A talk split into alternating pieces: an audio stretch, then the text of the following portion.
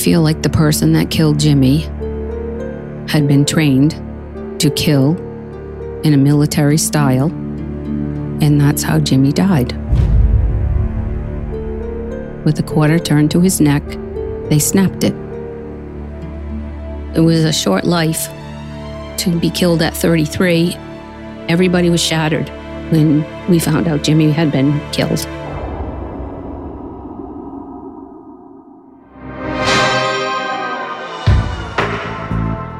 33 year old Jimmy Grimes was known to his friends and family as a prankster with a great sense of humor. But behind the laughter and the jovial exterior was a serious cop. Jimmy was a dedicated police detective in Cumberland, Rhode Island, a town he grew up in and loved with all his heart. Early in the summer of 1996, Jimmy reveals to his sister that he's working on an important criminal case, something that could earn him a nice promotion. But weeks later, on August 26th, Jimmy turns up dead in an abandoned parking lot 15 miles away from his hometown. There's no blood, no bullets, and no wounds on the body. It appears Jimmy has died of natural causes until a medical examiner makes a shocking discovery.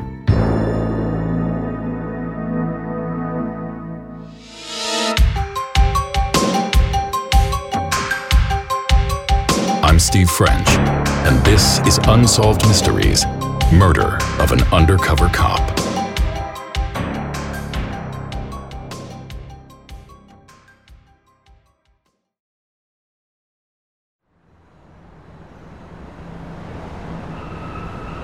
It's 1 a.m. in Providence, Rhode Island, as two men take a shortcut through a parking lot in the downtown area and come across a lone vehicle. Inside, they see a man obviously dead slumped in the driver's seat with the door slightly ajar and his leg hanging out. The men immediately call police who arrive on scene and identify the victim as 33 year old Jimmy Grimes. Within just a few hours, Jimmy's older sister, Mary Ellen Grimes, receives the devastating news. I was awakened at 5:25 in the morning with a call from my father saying, "Mary Ellen, how are you?" And I'm like, at 5:25 in the morning, what's up? Well, Jimmy was killed last night. And I said, Well, did he get in a car accident? And he said, No. We're not sure what happened. The police are coming back. And I said, I'll be right there. And then everything just went into overdrive.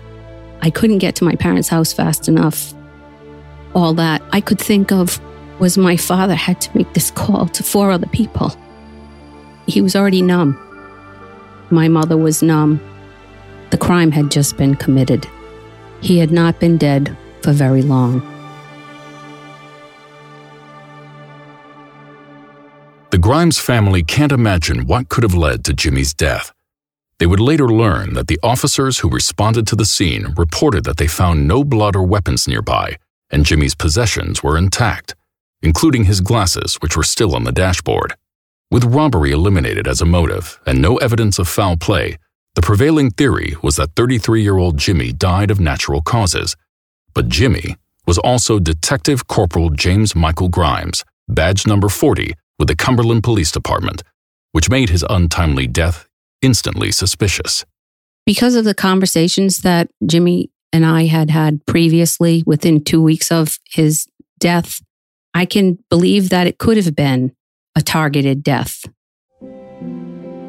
Jimmy was the fifth of seven children in the Grimes family, who were all born and raised in the small town of Cumberland, Rhode Island, about an hour south of Boston and just 15 miles north of Providence. Growing up, Cumberland was a small town where everyone knew everyone, the quintessential suburban life. It was a very close family. We were all close in age. He was just enough younger than me that he was my baby. and I took care of him. And we continued that friendship, caring for each other all the way up through life.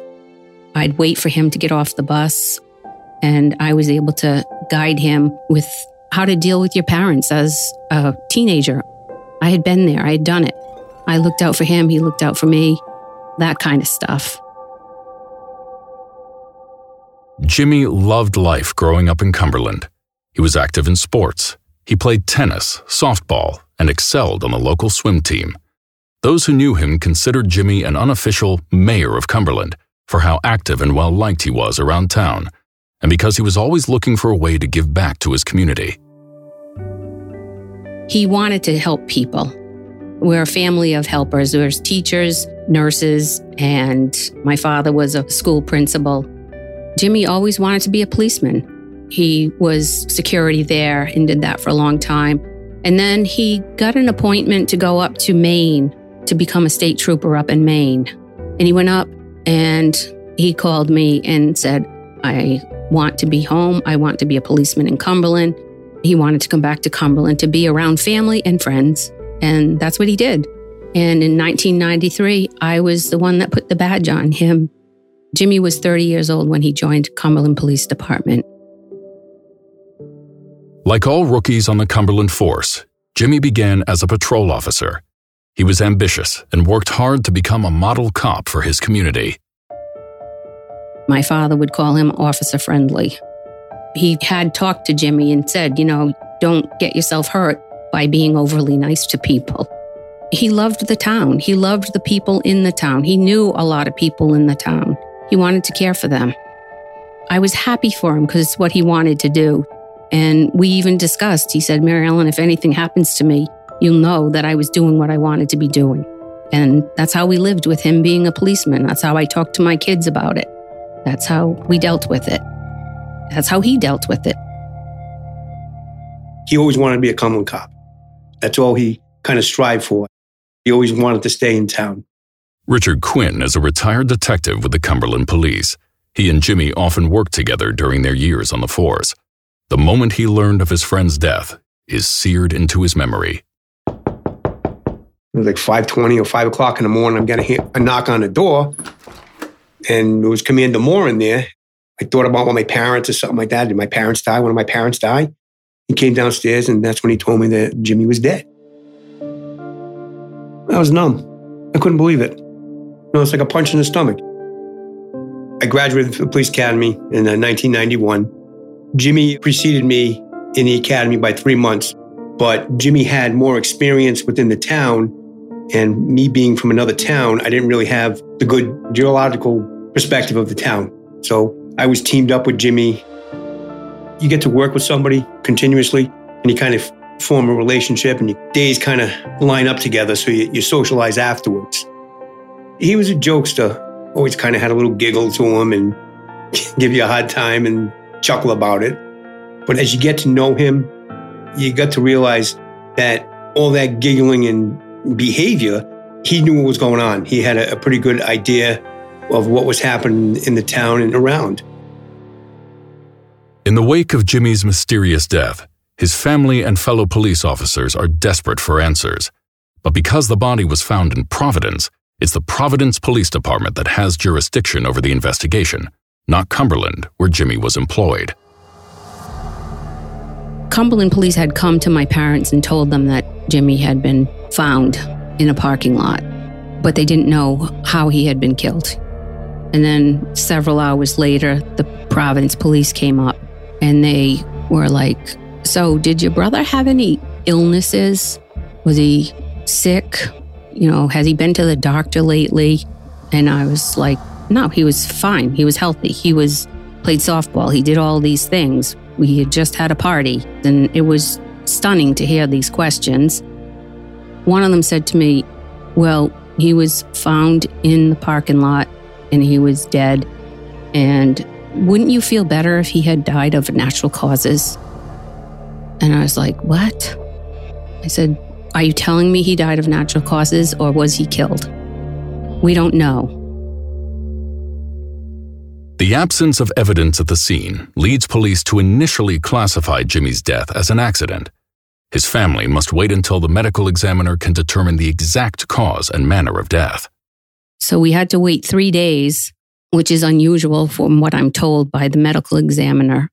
The funeral had been planned for Thursday, and by Wednesday afternoon, the medical examiner had not released Jimmy's body. And I was talking with the funeral director and said, listen, we're going to have this funeral whether Jimmy makes it or not, which Jimmy would have found amusing because that's who he was. But the medical examiner would not release the body until two other medical examiners from other states came in and verified with her how he was killed. It wasn't a health issue. He wasn't sick. It wasn't drugs. The medical examiner determined it was a homicide, and it took three days. And a lot of pressure was put on this medical examiner to say that it was a health issue. In the words of the medical examiner, Jimmy died of a quarter turn to his neck in a military style kill, somebody who had been trained to kill that way. He was killed from behind, and the person that killed him used his weight and his size, his mass against him to facilitate the killing. When we were notified by the Providence police at my parents' house, they asked us not to talk to anybody about Jimmy's murder. And when we found out about how Jimmy died, they absolutely told us not to mention how he was killed because only the killer would know that. They silenced us. We didn't talk to the Providence Journal. We didn't talk to newspaper reporters. We talked to nobody. With Jimmy's mysterious death officially classified as a murder, his family and his friend, Detective Richard Quinn, pieced together a timeline of events that led up to the discovery of the body. The afternoon before his death, on August 25th, Jimmy attended a traditional Cumberland police social gathering. The Fraternal Order of Police has a picnic down at this Lusitania Club. And they get together, they have hot dogs, hamburgers, and they socialize a little bit. Jimmy went down there, and as the end of the night comes, they're getting ready to leave, and I think they were going to Gary's, which is a bar. He comes walking up to me and says, I'm going with my friend, and he's giving me a ride. So then he proceeds to leave. Jimmy left the Lusitania with his friend. And Jimmy said, Oh, I want to take a shower because he had played softball and they had been out in the hot sun all day. So he went home, took a shower. And then instead of going to meet up with his friends, he went to the Lusitania. What caused him to go back there, I don't know. During the picnic, Richard Quinn worked a security detail at a soccer game that happened to be right next to the Lusitania Club where the police picnic was taking place. At 8:45 p.m., it's the end of his shift, and Richard goes into the club to find a payphone and call for his ride back to the station. Richard's not aware as he walks in that Jimmy is somewhere in the club. A person that was a bartender there, he said he saw him there. He was at the Lusitania till 11 o'clock sitting there waiting for whatever reason. As I walked in, I didn't see him. Now I'm in full uniform, hat, all that kind of stuff. You really can't miss me. When I walked through, he was there. It's either he was in the bathroom or he didn't want any part of me that night. So the area car picks me up and we're pulling out of the parking lot. I see Jimmy's car, which is parked across from the club, but it's parked on the wrong side of the road, facing the wrong direction. So my initial thing is like, oh, good, he got a ride home. But Jimmy did not go home. Instead, according to the Providence police, Jimmy received a message to his pager and proceeded to make a phone call from a payphone in the Lusitania. While he was in the building where the picnic was, he made a call, and the Providence police told us that he called the Y, where a lot of the drug people lived or stayed at night. And he went there, and we imagine that he picked somebody up there and went to this parking lot. Mary Ellen is convinced her brother's murder has to be connected to his police work. Jimmy was only on the Cumberland police force for three years before his death. He rose quickly through the ranks and, after about a year of patrol work, joined the detective division, where he was able to apply his deep knowledge of the Cumberland area. He enjoyed detective work. He enjoyed that aspect of it. We're a small town, so you, in the detective division, you just get incorporated with everything. It wasn't just one specific thing or one specific crime. It's whatever came across their desk or came into contact with, they kind of followed up on. So it was a broad scope and it wasn't a high crime area, but it was a steady flow influx of criminal behavior that needed to be addressed. Hey, Unsolved Mysteries listeners. I'm here to tell you that there's no reason to panic the next time you're searching for the perfect gift. Now you can use gift mode on Etsy. Gift mode on Etsy takes the stress out of gifting so you can find the perfect item for anyone and any occasion. It's easy. Just tap or click gift mode on your Etsy app or Etsy.com. Then answer a few short questions about who you're shopping for and what they like. And gift mode instantly gives you curated gift ideas based on hundreds of personas. There's a lot of pressure around gifting. I usually have a hard time thinking of gift ideas for family members, and sometimes I get super stressed trying to find the perfect thing. But now with gift mode on Etsy, I can search hundreds of gifting personas and find so many incredible items. And I actually just found the perfect gift for my fitness fanatic sister. Now it's simple to find gifts made by independent sellers for all the people in your life. So whether you need a housewarming gift for the new homeowner or a birthday present for the pickleballer, gift mode has you covered. Need to find the perfect gift? Don't panic. Try gift mode on Etsy now. Shopping can be a lot of fun, right? But you know what else is fun? Saving money. And Rakuten is the smartest way to save money when you shop. Get cash back at over 3,500 stores across every single category, including fashion, beauty, electronics, home essentials, travel, dining, and so much more. You're already shopping at your favorite stores, so why not be saving while you're doing it? It's a no brainer. Shop brands like Macy's, Bluemercury, Petco, Nike, Urban Outfitters, Neiman Marcus, and so much more. Here's how it works. The stores pay Rakuten a commission for sending them shoppers, and Rakuten shares the commission with its members. You get paid via check or PayPal quarterly. Maximize your savings by stacking cash back on top of other deals like store sales and coupons. Rakuten has 17 million members who are already saving. Why not join them? Membership is free and it's easy to sign up. Cashback rates change daily. Start all your shopping at Rakuten.com or get the Rakuten app and start saving today. Your cashback really adds up with Rakuten. R A K U T E N. Jimmy's dedication eventually led him to help with investigations in other jurisdictions outside Cumberland and into more complex and dangerous types of crime. My understanding was that Jimmy was working undercover for Providence at some portions of his career. Jimmy was somebody who worked on a case on his own. He did not share information with people around him. And when they were resolved, he moved on to the next thing. But when he did share with me that he was working in Providence, in Central Falls, and in Pawtucket, which are more inner cities, then I know he was doing drug related crime. So that made me nervous. His partner talked about one time he was on the streets of Central Falls and he was doing a drug transaction with a pretty big guy in the drug world. And the guy accused him of being a cop. And he said Jimmy transferred into an actor and blew the guy off the sidewalk. Couldn't believe that you would call him a cop. He's not a cop. And he went crazy. And his partner was watching this from the patrol car. He said he was remarkable, and the guy actually made the purchase with him, and they were able to get him. So that was the kind of stuff Jimmy did. He's the kind of guy that would do what it takes to get a job done and do the right thing. Some people are afraid to do the right thing. Jimmy would have stood up, and Jimmy did stand up to people. Many colleagues on the force recall Jimmy would often drop hints about a big case he was working on, but he'd never offer up any details, and most assumed this was just another part of his joking nature. But comments he made in the summer of 1996 seemed to take on a darker and more ominous tone, giving friends and family an uneasy feeling about where his work seemed to be taking him. He said, There's a bounty out on a Cumberland cop, and I'm afraid. I said, Jimmy, anytime you want to stay at my house, you can stay at my house if you're that afraid of it. But after that statement, there wasn't anything more. At that time, going back, you don't know how to take that.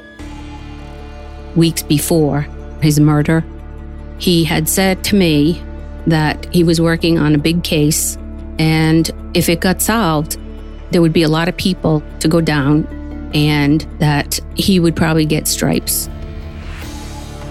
He wanted to stay out of the apartment. He did not feel safe in his own home at that time. I know he slept with a knife under his mattress. So I knew something was up. Being the sister, I said, So what is it?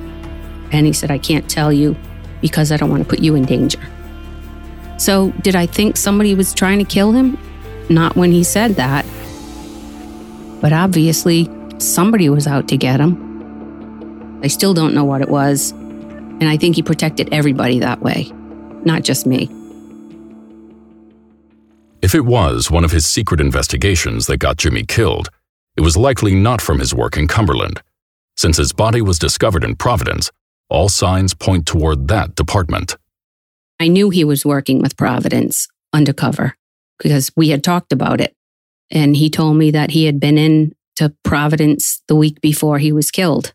And when they came to the house, I asked them, Has Jimmy been in to the police station, your police station? Has he worked with you guys? No, no, no. For two days, we heard the answer no. And then on the third day, they came back and said, Oh, yeah, Jimmy was there. But when was the most recent time that he was there? The Thursday before he was murdered. Although the Cumberland police are not in charge of the investigation into Jimmy's murder, they've been committed to solving it from the beginning. They set up a tip line and passed along leads they received to the Providence detectives who are responsible for finding the killer. I think they have been leads. It's just they're not able to get that final piece to put it together. That one person to say something. I'm surprised that no one's come forward with information about another person that really locks it in. There hasn't been a person of interest that's repeatedly come up as being involved with this. That information's been passed along to Providence, and what I know is they interviewed the person, and no charges have been brought against this person or anything in regards to this case. He's not law enforcement. He was from the town of Cumberland. I don't know if he hated Jimmy or didn't like Jimmy or had a problem with Jimmy prior to that, or there was an issue that this person had with Jimmy. I don't know. You're a police officer. Some people are going to like you, some people aren't going to like you. He never said there was a specific person out for him or anything that I knew of. As the investigation drags on, the Providence police remain tight lipped about their progress. Rumors fly about who's behind Jimmy's murder, and Mary Ellen learns that one of the tips points to someone in the Providence Police Department. I was sitting in a parking lot with a lawyer friend, and cops were in and out of this parking lot. We were just chatting, and he had gone into the store, and he came out with one of the cops. And this cop came over to the car and he said, Mary Ellen, you got to let this go. You're never going to know who did this. They don't want to let it out. Everybody knows it was a Providence cop. There was a call that came in to the station to Cumberland that said, if you want to know who killed Jimmy Grimes, look to the Providence police. That was two weeks after Jimmy was killed. Years stretch into decades. Throughout his time on the force, Richard Quinn continues to pass along any information he can, often spending nights poring through Jimmy's case files looking for potential leads. In 2011, Richard leaves the Cumberland police, but he doesn't stop looking for clues to Jimmy's death. The one thing I wanted to do was solve his case, even after I left. Anything that I could get, I would pass along to Providence or whomever just to resolve this case, to give closure for the family and the, the death of my friend. As time goes by, people, you know, these, these cold cases just kind of fade off into the sunset. And I'm not going to let my friend fade off into the sunset. Knowing how to speak and understand a new language can be an invaluable tool when traveling, meeting new friends, or just even to master a new skill. But it's not always simple when you're bogged down by textbooks and structure classes. That's why so many people trust Rosetta Stone. Rosetta Stone is the most trusted language learning program, available on desktop or as an app. It truly immerses you in the language you want to learn, like Spanish, French, Italian, Chinese, and more. You won't just be studying English translations. The Rosetta Stone intuitive process helps you pick up a language naturally, first with words, then phrases, then sentences. Don't put off learning that language. There's no better time than right now to get started. For a very limited time, listeners can get Rosetta Stone's lifetime membership for 50% off. Visit rosettastone.com slash rs10. That's 50% off unlimited access to 25 language courses for the rest of your life. Redeem your 50% off at rosettastone.com slash rs10 today. Then, in 2021, there's a dramatic development in the case. Unbeknownst to Jimmy's family and friends, the Providence police had uncovered security camera footage of the parking lot where Jimmy was killed. It's not until February 2021, nearly 25 years after the murder, that the footage is finally shown to the family and the public at large. Jimmy had pulled into a parking lot and he backed into a spot. So his headlights facing out so he can see what's coming at him, and behind him is a brick wall. And the alleyway was known for drugs. There's a person in the back of the car that we believe he picked up from the YMCA, and that person left the car alive, and my brother did not. That person was on the passenger's side rear. And you see the car door open, and he gets out and casually walks away with what looks like a sweater tied around his waist, like a sweatshirt. While my brother, you see he's in the driver's seat, you see the door open and his leg come out, and that's it. And that was when he was being killed. That's what I deciphered when I saw this very snowy picture. The police said there were no fingerprints. He was using a Cumberland detective car, so a lot of people were in and out of it. I don't know how the person got in and out of the car without touching the doorknobs. How do you get out of the car without touching them? The surveillance footage only deepens the mystery into Jimmy's murder. Why is he in Providence? Why is he by himself? Why is he in a car with somebody else? The car that he has is backed in, and it's backed in for a reason. He's got the high beams on, and he didn't have a front plate on. So is he hiding his back plate to hide his car? Or is he waiting for someone, looking for someone, or making sure no one approaches him? That's the reason why I would believe that the car's backed in like that. And there was no other vehicles in the parking lot. I don't know if it was an informant. The only things I know is that what I know of Jimmy is that something brought him down there, and it was important for him to be there. Also, in February of 2021, the family learns that the active investigation into Jimmy's murder is not only ongoing, but new evidence may be about to surface in the case. The Providence police confirm that DNA was submitted to the lab in 2020, but the results of testing haven't been revealed, leaving Jimmy's family with hope, but no closure. What we have garnered from the Providence police over 26 years is that Jimmy's case remains open, so we cannot get any information from them because it's an open case. And we can't get information from the medical examiner's office because it's an open case. And murders are open forever. Murder kills more than the victim. Really traumatized my parents. They were never the same after that. And selfishly, being the mother of four young boys that were very close to their uncle, I know psychologically they have to bring this with them through every phase of life. And I want that to stop. I just became a grandmother, a nana, and I don't want this baby girl to have to deal with this. I want it to be solved. I want it to be over. Nothing's going to bring Jimmy back. Nothing's going to bring my parents back to what they were before he was murdered. He was a good guy, and we all loved him. And he deserves to have justice prevail. He sought justice for everybody. That's why he went into the job to take care of people.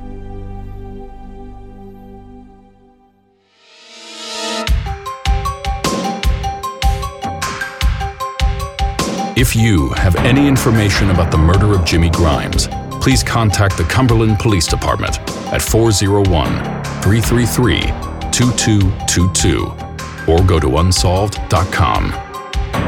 Next on Unsolved Mysteries. Amber had had a fender bender on her way to school, and she had hit her head on the steering wheel, and nobody heard from her. We thought maybe that she was delirious, you know, lost some memory or something. But then when they weren't able to find her car, then I just had a bad feeling that something bad had happened to her. I don't think any of us ever imagined it going on this long and never thought we'd never find her. Unsolved Mysteries is a production of Cosgrove Meurer Productions and Cadence 13, an Odyssey company. It is executive produced by Terry Dunn Meurer and Chris Corcoran. Produced by Christine Lenig, Courtney Ennis, Bill Schultz, and Paul Yates. The story producer for this episode was Joanna Brooks, and it was edited by Ryan Dan. From Cadence 13, editing, mixing, and mastering by Chris Basil and Andy Jaskowitz. Production support by Sean Cherry, Ian Mont, and Ava Fenneberger. Artwork and design is by Kurt Courtney. Publicity by Maura Curran, Josephina Francis, and Hilary Schuff. The original theme music was composed by Gary Malkin and Michael Boyd. Thanks for listening to episode 60 of Unsolved Mysteries.